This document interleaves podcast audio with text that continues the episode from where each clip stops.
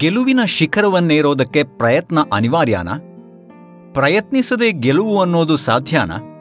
ಇಂತಹ ತುಂಬ ಪ್ರಶ್ನೆಗಳು ನಮ್ಮ ತಲೆಯಲ್ಲಿ ಓಡ್ತಾನೆ ಇರ್ತವೆ.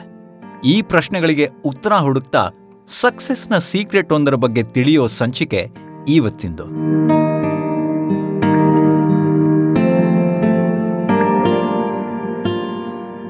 ನಮಸ್ಕಾರ, ಇದು ರೀಚಾರ್ಜ್ ಆಗೋ ಸಮಯ, ಗೆಲುವಿನ ಗುಟ್ಟನ್ನು ಬೆನ್ನತ್ತಿ ಹೋಗೋ ಸಮಯ. ನಾನು ಬಡಕಿಲಾ ಪ್ರದೀಪ್. ಜೀವನದಲ್ಲಿ ಎಲ್ಲ ವಿಧದಲ್ಲೂ ಗೆಲುವಿನ ನಿರೀಕ್ಷೆ ಇಟ್ಟೆ ನಾವು ಮುನ್ನುಗ್ತಾ ಇರ್ತೀವಿ. ನಿರೀಕ್ಷಿತ ಗೆಲುವನ್ನು ಸಾಧಿಸಲು ಬೇಕಾದ ಸೀಕ್ರೆಟ್ಗಳು ಹಲವು. ಅವುಗಳಲ್ಲಿ ಕೆಲವನ್ನು ಹೆಕ್ಕಿ ತೆಗೆದು ಅವುಗಳನ್ನು ನಿಮ್ಮೆದುರು ಬಿಚ್ಚಿಡೋ ಮೂಲಕ ನಾವೆಲ್ಲ ಸೇರಿ ಸಕ್ಸೆಸ್ನ ಹಾದಿಯಲ್ಲಿ ಜೊತೆಯಾಗಿ ಸಾಗೋಣ.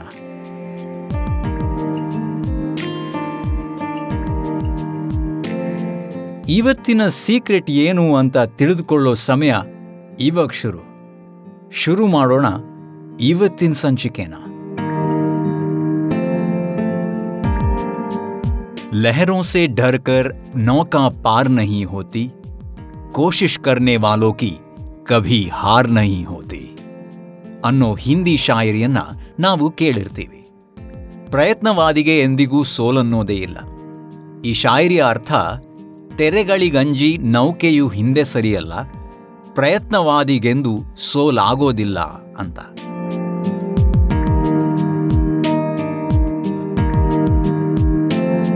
ಇರುವೆ ಒಂದು ತನ್ನ ಆಹಾರವನ್ನು ತಗೊಂಡು ಹೋಗುವಾಗ ತುಂಬಾ ಸತಿ ಏರು ಗೋಡೆಗಳಿಂದ ಬೀಳುತ್ತೆ, ಆದರೆ ಯಾವತ್ತೂ ತನ್ನ ಪ್ರಯತ್ನವನ್ನ, ಆತ್ಮವಿಶ್ವಾಸವನ್ನ ಬಿಡೋದಿಲ್ಲ. ಆ ಗೋಡೆಯನ್ನ ಏರಿಯೇ ತೀರತ್ತೆ. ಅದರ ಪರಿಶ್ರಮ ಯಾವತ್ತೂ ವ್ಯರ್ಥ ಆಗಲ್ಲ.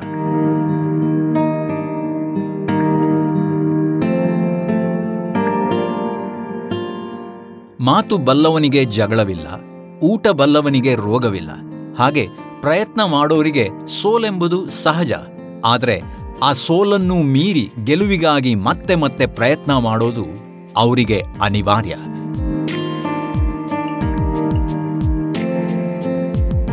ಬದುಕು ಬಯಕೆಗಳ ಬಂಡಿ, ಎಷ್ಟಿದ್ರೂ ಸಾಕಾಗಲ್ಲ, ಇನ್ನಷ್ಟು ಬೇಕು ಅನ್ನೋ ಹಪಹಪಿ. ಅವುಗಳನ್ನು ರೀಚ್ ಆಗೋ ಭರದಲ್ಲಿ ಸೋಲು ಗೆಲುವು, ಏಳು ಬೀಳು ಎಲ್ಲವೂ ಸಹಜ. ಪ್ರಯತ್ನಶೀಲತೆ ಇದ್ದರೆ ಬದುಕಿನ ಪ್ರತಿ ಹಂತದಲ್ಲೂ ಗೆಲುವು ನಮ್ಮದಾಗತ್ತೆ. ಸೋಲು ಜೀವನದ ಅಂತ್ಯ ಅಂತ ತಿಳ್ಕೊಳ್ಳೋದು ಮೂರ್ಖತನ ಅಥವಾ ಹೆಡ್ಡತನ ಅಂತ ತಿಳ್ಕೋಬಹುದು.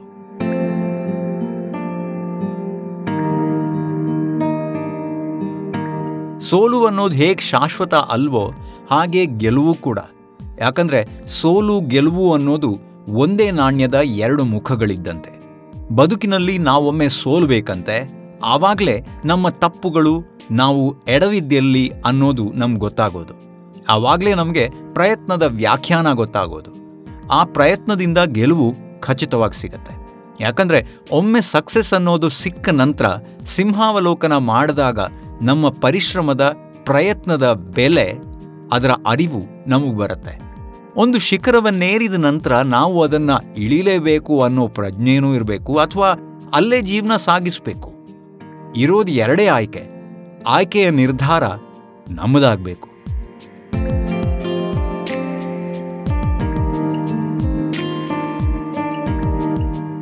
ಜ್ವರ ಬರೋದು ರೋಗದ ಲಕ್ಷಣನೇ ಹೊರತು ಜ್ವರ ಬಂದವರಿಗೆ ಸಾವು ಖಚಿತ ಅಂತೇನಿಲ್ಲ.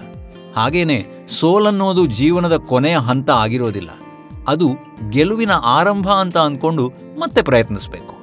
ಉದಾಹರಣೆಗೆ, ನೆಲ್ಸನ್ ಮಂಡೇಲಾ ಇಪ್ಪತ್ತೇಳು ವರ್ಷಗಳ ಕಾಲ ಜೈಲು ಶಿಕ್ಷೆಯನ್ನು ಅನುಭವಿಸಿದ್ರೂ ಕೂಡ ಅವರು ಯಾವತ್ತೂ ಪ್ರಯತ್ನಿಸೋದಕ್ಕೆ ಹೆದರಲಿಲ್ಲ.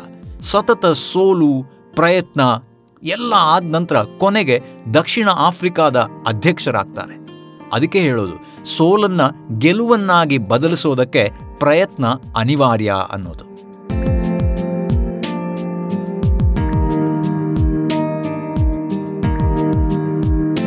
ಸೋತು ಗೆದ್ದ ವ್ಯಕ್ತಿಗಳು ಎಲ್ಲರೂ ಪ್ರತಿಯೊಂದು ಸೋಲಿನಲ್ಲೂ ಹೊಸ ಹೊಸ ಅವಕಾಶಗಳನ್ನು ಹುಡುಕಿದ್ದಾರೆ. ಸ್ವಪ್ರಯತ್ನದಿಂದ ಗೆಲುವಿನ ಶಿಖರವನ್ನು ಏರಿದ್ದಾರೆ. ಅದಕ್ಕೆ ಅನಿಸುತ್ತೆ, ತಿಳಿದವರು ಆಗೋದೆಲ್ಲ ಒಳ್ಳೆಯದಕ್ಕೆ ಅಂತಾರೆ. ಉದಾಹರಣೆಗೆ, ಅಬ್ದುಲ್ ಕಲಾಂ ನಮ್ಮಲ್ಲಿ ಅನೇಕರಿಗೆ ಅವರ ಜೀವನ, ಸಾಧನೆ ಇನ್ಸ್ಪಿರೇಷನ್ ಅಲ್ವಾ? ಆದರೆ ಅವರು ಜೀವನದಲ್ಲಿ ಸೋಲನ್ನೇ ಕಾಣಲಿಲ್ವಾ? ಈ ಪ್ರಶ್ನೆಗೆ ಉತ್ತರ ಹುಡುಕ್ತಾ ಹೋದರೆ ಉತ್ತರ ಹೌದು, ಅದೆಷ್ಟೋ ಸಲ ಸೋಲನ್ನು ಕಂಡಿದ್ದಾರೆ ಅನ್ನೋದನ್ನು ನಾವು ತಿಳ್ಕೊಳ್ತೀವಿ. ಆದರೆ ಅವರು ಸೋಲಿಗೆ ಯಾವತ್ತೂ ಅಂಜಲಿಲ್ಲ.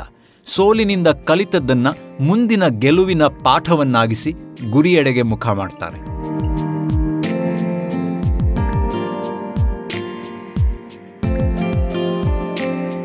ಅಬ್ದುಲ್ ಕಲಾಂ ಅವರು ಪೈಲಟ್ ಪರೀಕ್ಷೆಯಲ್ಲಿ ಫೇಲ್ ಆಗ್ತಾರೆ. ಅವರು ಅಕಸ್ಮಾತ್ ಈ ಪರೀಕ್ಷೆಯನ್ನು ಪಾಸ್ ಆಗ್ತಾ ಇದ್ದಿದ್ರೆ ಒಬ್ಬ ಒಳ್ಳೆ ಪೈಲಟ್ ಸಿಗ್ತಾ ಇದ್ರು. ಆದರೆ ಪ್ರಸಿದ್ಧ ವಿಜ್ಞಾನಿಯೊಬ್ಬರು ಸಿಗ್ತಾ ಇರಲಿಲ್ವೇನೋ. ಇನ್ನು ಹೆಸರಾಂತ ಕವಿ ಡಿ ವಿ ಗುಂಡಪ್ಪನವರು ಎಸ್ ಎಸ್ ಎಲ್ ಸಿ ಪರೀಕ್ಷೆಯನ್ನು ಪಾಸ್ ಆಗಲಿಲ್ಲ. ಹಾಗಂತ ಅವರು ಎಲ್ಲಿ ಕೂಡ ಸೋಲು ಒಪ್ಕೊಳ್ಳಲಿಲ್ಲ. ಇದರಲ್ಲಿ ಆಗಲಿಲ್ವಾ ಪರವಾಗಿಲ್ಲ, ಸಾಹಿತ್ಯದ ಬಗ್ಗೆ ಗಮನ ಹರಿಸ್ತಾರೆ, ಕೃತಿಯನ್ನು ಬರೆಯೋದಕ್ಕೆ ಪ್ರಯತ್ನಿಸ್ತಾರೆ, ಅದರಲ್ಲಿ ಸಕ್ಸಸ್ಸನ್ನು ಕಾಣ್ತಾರೆ. ಇವತ್ತಿಗೂ ನಾವು ಅವರನ್ನು ನೆನಪಿಸ್ಕೊಳ್ತೀವಿ.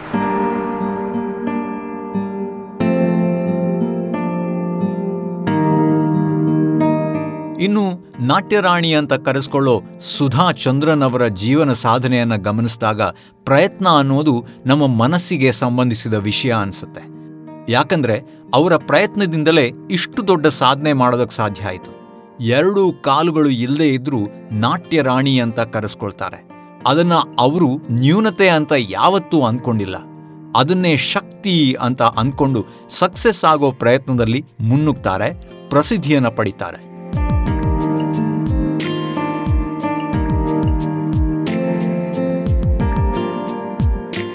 ಪ್ರಯತ್ನ ಮಾಡೋ ಮನಸ್ಸು ಮಾಡಿದ್ರೆ ಯಾವುದೂ ಅಸಾಧ್ಯ ಅನ್ನೋದಿಲ್ಲ. ಪ್ರಯತ್ನಿಸಿದವನಿಗೆ ಯಾವತ್ತೂ ಸೋಲಿಲ್ಲ ಅಂತ ಹೇಳ್ತಾ ಇವತ್ತಿನ ಸಂಚಿಕೆಯನ್ನು ಇಲ್ಲಿಗೆ ಮುಗಿಸ್ತಾ ಇದ್ದೇನೆ.